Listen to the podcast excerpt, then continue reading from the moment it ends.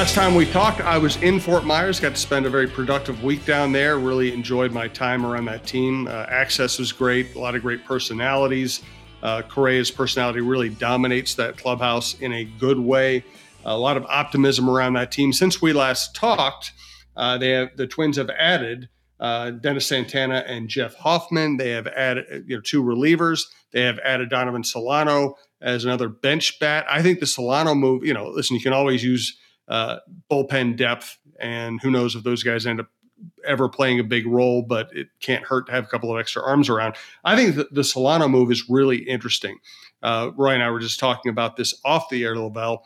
The fact that they added a guy who has been a pretty good major league hitter, uh, who can play around the field, and it makes me wonder if the last position playing spot on this team isn't going to go to somebody like Larnach or Wallner or Garlick. Maybe they're going to go with an extra infield bat you wonder. Um, I have to admit, I didn't know much about Donovan Solano when this move was made, and I went back and I was stunned to see that he was a Silver Slugger Award winner in, yeah. in 2020. Uh, but uh, yeah, he's he's put up a couple 800 OPS seasons. Um, so he's he, there's some productivity there that could be useful coming off the bench. Um, I wonder, I wonder if the Twins just decided that uh, if, if it's not Larnach or Wallner, they're better off playing consistently at AAA instead of getting sporadic at bats in the major league squad. Maybe um, a guy like so, so, uh, Donovan is 34 years old. He's been around, so he can sit on the bench. He can come off the bench. He can pinch hit. He can uh, he could play in, intermittently. And maybe that's uh, part of thinking uh, for this move. Plus, you know, you have uh, you've got people who can't play the outfield. I mean, you got Michael A. Taylor as the primary backup and you could actually throw Kirilloff in the outfield if you have to, you know. So and you throw Nick Gordon out there. So um maybe that that, that is her thinking, Jim. But it was a it was an intriguing move. Um I'll let I'll let I'll wait till we can uh, comment on the relievers because I was wondering if this meant the end of Trevor Megill. But uh, yeah, the Solano move does open up some possibilities for the Twins to have some flexibility in, in that bench.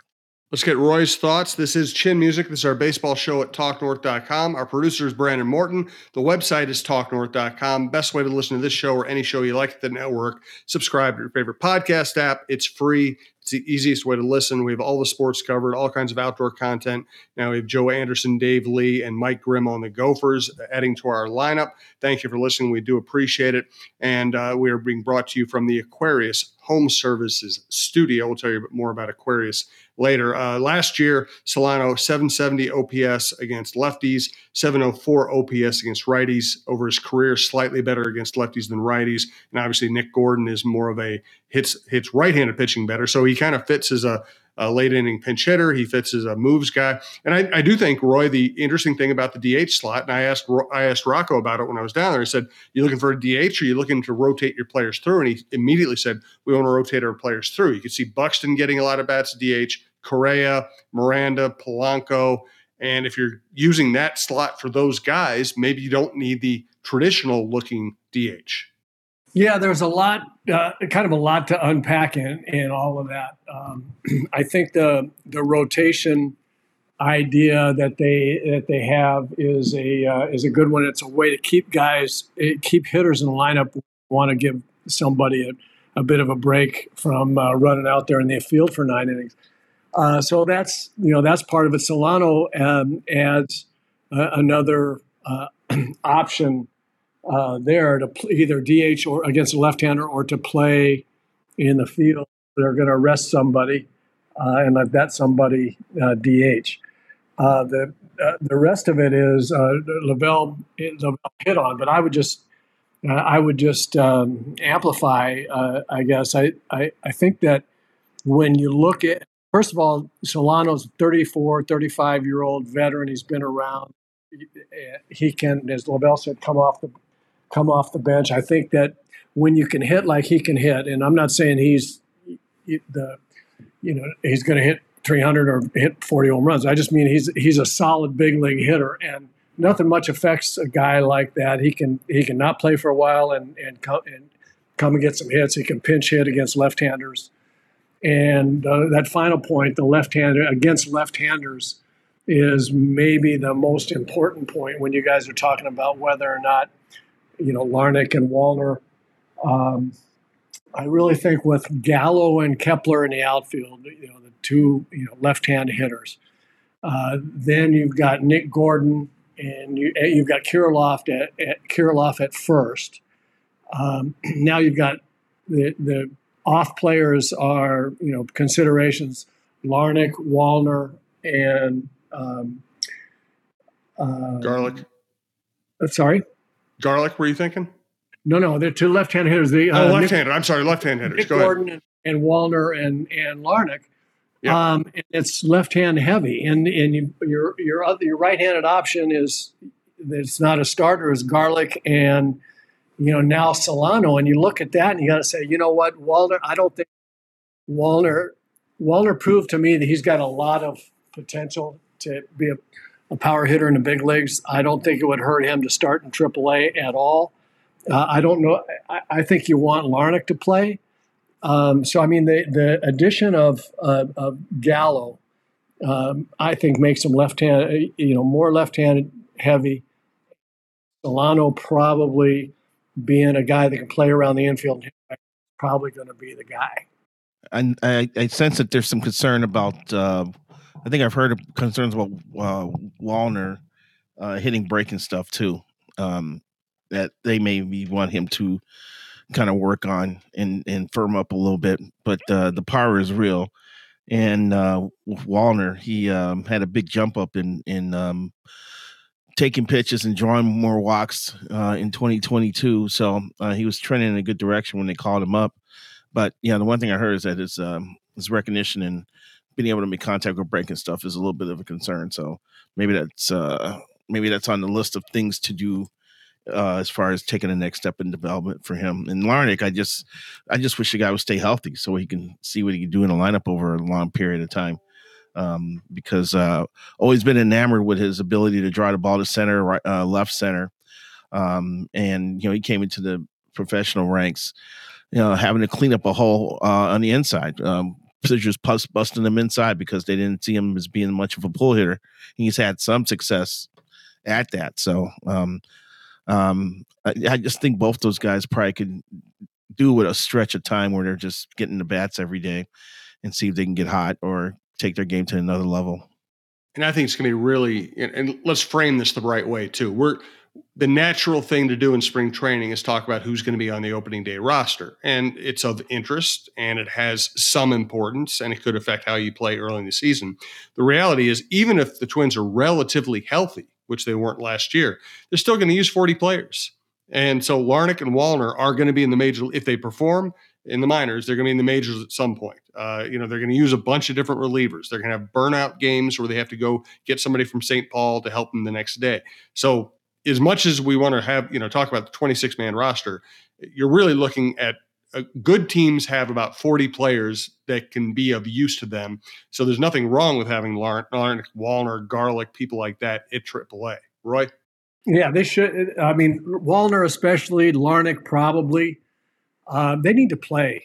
I mean, you can't have Larnach languishing on the on the bench in the big leagues. He needs he needs to just keep uh, honing – uh, big league caliber skills be, uh, uh, or approach because he has he has the skills. I mean, I really like the kid as a hitter.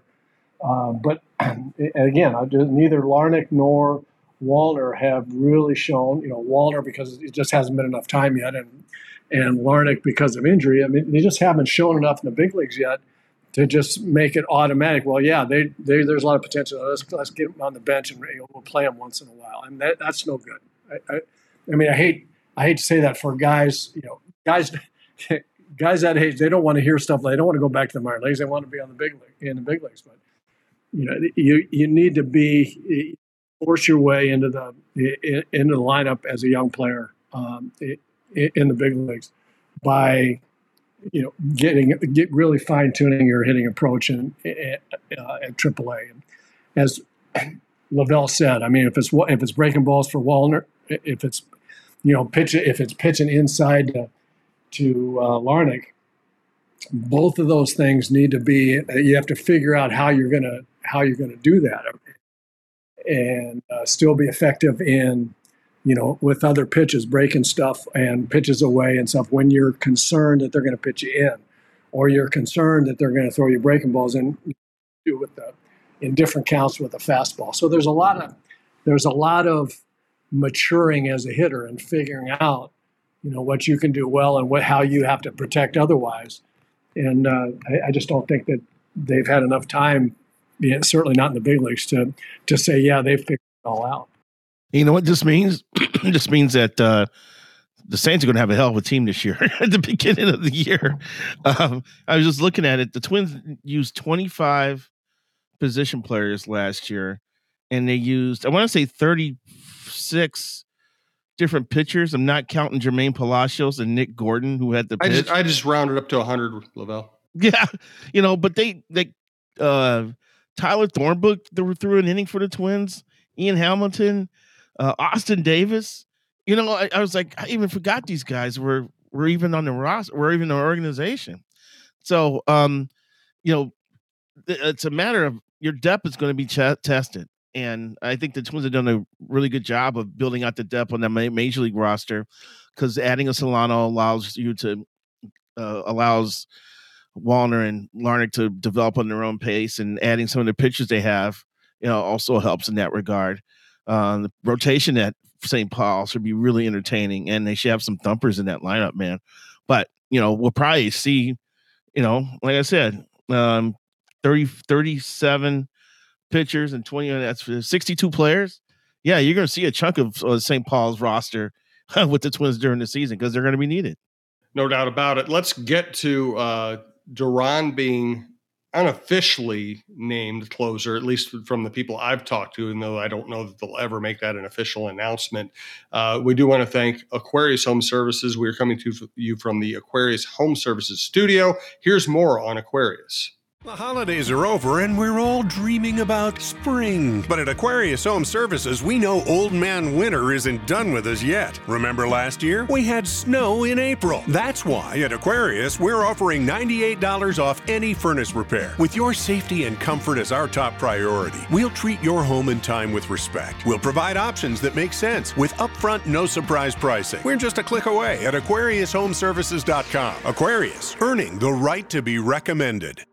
Thanks also to TSR Injury Law, sponsor across many shows on this network and pretty much every sports uh, team in town. TSR Injury Law, 612 TSR Time, 612 TSR Time. If you need their kind of help, they will be very helpful. They won't charge you unless they win your case, and they win a lot of cases. 612 TSR Time. So uh, I was down there and I had a couple people tell me, yeah, Duran's going to be the closer. And again, I don't think they've, I, if they made that kind of, as an announcement, I haven't seen it but it's pretty much acknowledged internally. Uh, and it, they could have gone different ways with this. They could have said, okay, Lopez was an all star closer last year. Let him handle it. Duran will be the, the secret weapon you use wherever you need him. They've basically decided he's our best closer. We're just going to lock down the ninth inning. Let's uh, get Roy's thoughts on that. Yeah, I think they could go uh, either way. I like the fact that they're that they're naming one. I, I like the fact that as a young kid that uh, first of all has the stuff to be an all star closer. Uh, I felt like he could have been in the All Star game last year uh, mm-hmm. it, by virtue of stuff and, and how how he had performed, even uh, if it hadn't been enough innings to you know really get his stripes. But but I think that he's got the best uh, that potentially, um, you know, as we talked we've talked about before. I mean, if, if he th- if he locates the three pitches he has, he's going to be as dominant as anybody in the league, maybe maybe more so. So why not you know give him the the the mental stability. Is, yep, this is you. This is what you're the guy, and uh, see what he does with that. And the the luxury that they have is uh, having a guy like Lopez uh, able to pitch the um, able to pitch the eighth then, uh, or maybe even four outs starting somewhere in the in the seventh, and um, and and they've got guys before Lopez uh, now that can get them from the fifth or sixth to the seventh or, or eighth. So I like it. Uh, you know, the bullpen is a real strength for him. I think uh, all of a sudden, uh, I think uh, Duran just keeps getting better and better, and and so he's he's got the best, the absolute best. Good as Lopez stuff is, and it's awfully good. There's you know there's nothing like Duran stuff. There just isn't. You know, the thing I really liked about Duran too is that the Rocco didn't mind using him for a second inning. I don't know how much he's going to do that this year, but it's always good to know that if you need him to go two innings, he can do it. Um, so you know you've got a nice little mix and match there with him and Lopez. and once again, I, I, hate these conversations always end up bringing it up uh, Emilio Pagan, but if Pagan could get just turn the corner and be serviceable, you get three guys in that bullpen with closing experience, which is you know real a real handy thing to have um, when you get into the final three innings of a game. You know you can go you can go one, two, three with each one of them throwing an inning, or maybe it's a, a, time where Lopez needs to get four outs or Duran needs to get four outs. I mean, once again, the flexibility and the possibility of really having options uh, to close out games is, is pretty vast here. Um, if all those guys are throwing well at the same time. Um, uh, you know, I'm still upset that uh, Joe Nathan didn't get enough votes to stay on the Hall of Fame ballot because I think the stuff he put up, especially over a seven, eight year period, was right up there with Mariano Rivera, and he deserved to stay on the ballot. Uh, Jhoan Duran, uh, with his rookie season, which is one of the better rookie seasons by a, a reliever slash closer ever, um, is setting himself up for a run of dominance here. Uh, that may make him the uh, the best closer in baseball since Mariano. I mean, you got to look at that possibility with the with the uh, tools he has in his toolbox and the success he had right away in his career. So um, I, I I really dig where the bullpen is at. If you think uh, a year ago, um, they had Joe Smith, Tyler Duffey, uh, Johan Johan Romero, and a couple other faceless wonders in that bullpen on opening day, and you compare it to what they're going to have in this bullpen this opening day, it, it's night and day. And and that's and it's it's uh, the foundation is Duran and Lopez, you know, there for the last couple of innings. I, I got a couple of points uh, more about the uh, the bullpen. I think I had one, but now Lavelle just uh, raised uh, the other one. I, I, there are a lot of people that grumbled about the um, uh, the Twins uh, last year and how you know how bad the season turned out. They were playing with a AAA team. Well, we're just kind of talking about it. They, were playing with a AAA team the second half of the season, uh, trying to trying to compete. And starting the first half of the season, to Lavelle's point, I mean.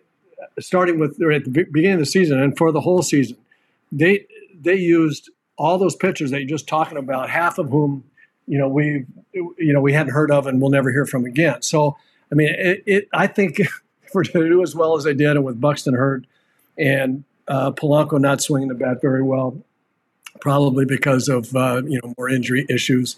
Um, I, I, mean, I I don't think it was a failed season, and it's sense at all.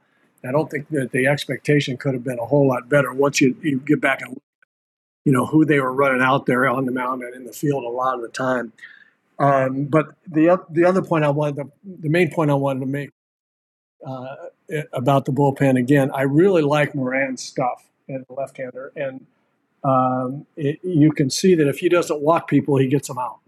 Uh, and I think he's going to be a real key because we talk about the guys. Emilio Pagan, I think, has a chance to figure it out. Uh, Griffin Jax uh, has a real serviceable right-hand pitcher uh, out of the out of the bullpen, uh, and and so they need another another left-handed pitcher, and uh, out of the bullpen. And Moran has got, he to me, he's got late inning stuff, late inning left-hander stuff and I'm hoping that he figures out command of the strike zone with his pitches because he could make a, I, I think, an underrated, huge difference, underappreciated how much difference he could make with that stuff uh, if he figures that if he figures out the strike zone.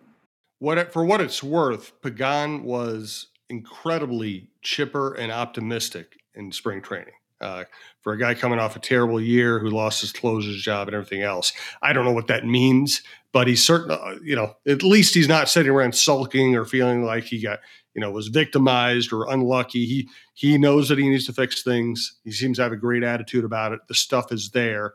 Uh, and the other name that we haven't mentioned yet is Alcala, who looked fantastic when I was down there.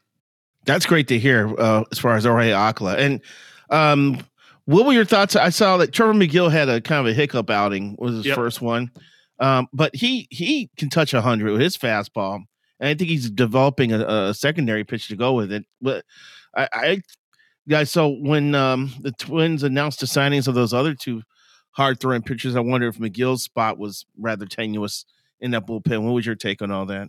I don't really have Megill in my bullpen. Um, it's possible he'll make it, or somebody gets hurt and makes away. I mean, you know, so five starters, basically. Yeah, so I guess they're gonna have eight relievers. So Megill could certainly figure that in. But you got Duran, Lopez, Jax, Alcala, uh, Thielbar, Pagan. Moran, Pagan. So, and then is your eighth Megill, uh, or is your eighth kind of a utility pitcher or a spot starter or somebody who can back up? You know, Maeda, if you only expect Maeda to go a few innings early in the season, uh, that's to me the question. M- Megill could make the team. I'm just, I'm just not as high on. Meg- uh, to, to me, there are people like, you know, Alcala. You go great stuff, and I could see him really developing into something. I'm just not sure I'm sold on Megill as a pitcher. Okay. Let me, eh, so the, here's the thing about Megill. He he has is even though he can touch 100, it's not enough velocity, and it, it doesn't appear there's a lot of that there's extra carry on that. So it, Right. not it's not 100 it, it, that you know looks like 104. It's it's more it's more 100 looks like 96 or 97 at best. The way the hitters approach the fastball with with him, but the biggest problem is he doesn't have enough velocity to overcome the fact that he's got no secondary pitches. Uh, Yep. He he was fastball curveball last year, and the curveball just did not. I mean, it- looked like man, this is pretty good. He throws hundred, and he's got this dewdrop twelve to six curveball that looks like he's got good, good uh, uh, declining elevation in a hurry, and no one was really fooled by it all that much. And he like and you know, classic twins. I mean, they guy who can throw a hundred, and they want him to flip his breaking ball up there, and he got beat on he got beat on breaking balls with uh, by hitters that it looked like he was overpowering with fastballs and and guys that fastball his fastball's not enough and and uh, you know I like his potential uh, when you when you throw in the high you know whatever it is whatever it works out to be the the actual velocity uh, with carry or lack thereof if it's high if it's above 96 you got to you got to like the potential but I just especially without a changeup I don't like fastball curveball combination for a reliever I think he's got to he's got to develop a slider, or he's got to come up with some really good changeup. Um, I I don't see it for him. I, I mean, I like I, I like the guy a lot. I like his arm. I like his size. Like all that kind of stuff. But um, to me, right now, it, there's just not enough there to get big league hitters out. Yeah, I agreed completely. Uh, next week, let's talk about who could develop into a true ace out of these starters, if anybody. Let's Oh, also boy. talk about who should be batting leadoff, because I think there are some really fascinating possibilities as Rocco puts. And we know he's going to use 162 different lineups, but let's talk about theoretically, theoretically, who could be an everyday leadoff hitter, or at least a platoon leadoff hitter. A lot of interesting ways we could go that way. You just want to tell the story about the about the media lunch when I asked Rocco who could be his leadoff hitter, and he wanted a roster to look at, and I had one in my hand. Yes. Yes, uh, we, that will be part of the discussion. Uh, for today, I want to thank our producer, Brandon Morton. Let's get final thoughts from everybody. Uh, mine will be on LaTroy Hawkins. Uh, Lavelle, what is your final thought for today? Oh, my final my final thought is um uh do I need to be concerned about Jose Miranda's shoulder? Uh he's he's stepping out of the World Baseball No. Classic. Um I hope you're I hope you're right. I hope this isn't something that's going to linger into the season cuz with twins injuries you never know uh if they're just a little tweak or if it's going to be something a little worse than that. Um hopefully they're being overprotective at this point of, of the game. Uh but uh I want that guy to be as healthy as possible uh, to start the season at third base because he's going to be a big key to that offense. Well, you've heard of the ACL strain and the MCL strain. Yeah. This is a WBC strain. Uh, like it. Any player who didn't want to play in the WBC, uh, the Twins were very happy to to invent a sore joint for them. Uh, Miranda, they they announced that Miranda wasn't going to play in the WBC because of a uh, because of a sore shoulder. Then, like the next day, he played in a spring training game and got a hit. You know, I I'm sure. Listen, I'm sure his he has a shoulder that is a little sore right now for some reason. He could have played in the WBC if he wanted to. I think he I think he Correa you know, a lot of these guys are saying, "Hey, this is a big year for my career. This is a big year from the for the Twins. I'm just not going to go mess around with with what essentially are exhibition games uh, during the middle of spring training." My final thought is I love all of that. I, I, you don't play. I mean, I, yeah. You know, I, I, it just there is no uh, upside. There's no good risk reward for um, going early in spring training and play, uh, you know, the WBC. I mean, I don't want to knock that whole concept. I think it's really cool, but you got a guy like Miranda that, it, it, I mean, he could go. Sure, he could go play in the WBC. His shoulder would probably be fine, but if his shoulder somehow gets you know, stressed more than they think it's going to, because he played in games that don't mean anything toward the Twins winning here, then that's a travesty. And and I, I agree with you, Joe. I, I hope guys. I mean, I think that it's good for baseball to play this thing. I don't think it's good for the key players on uh, a team like the Twins, where they're poised to be. I don't think it's a good idea for those key players to play. Agreed. Uh, my final thought will be on LaTroy Hawkins, uh, one of my favorite people, one of the best people I've ever covered. Great to see him in spring training as a you know advisor and and spring training coach. Had a great conversation with me and uh, that I ran in the paper the other day. And of course, one of the great points he made, I've made it on our football shows here, is he talked about growing, you know, watching Patrick Mahomes grow up, watching Patrick Mahomes play high school, uh, play at Texas Tech. He said he said something that I really not sure I've heard anybody say about Patrick Mahomes before. He said he's exactly the same quarterback now as he was then. He didn't develop into this guy. He was this guy like his first uh, high school start. I, I, just thought that was a really interesting insight.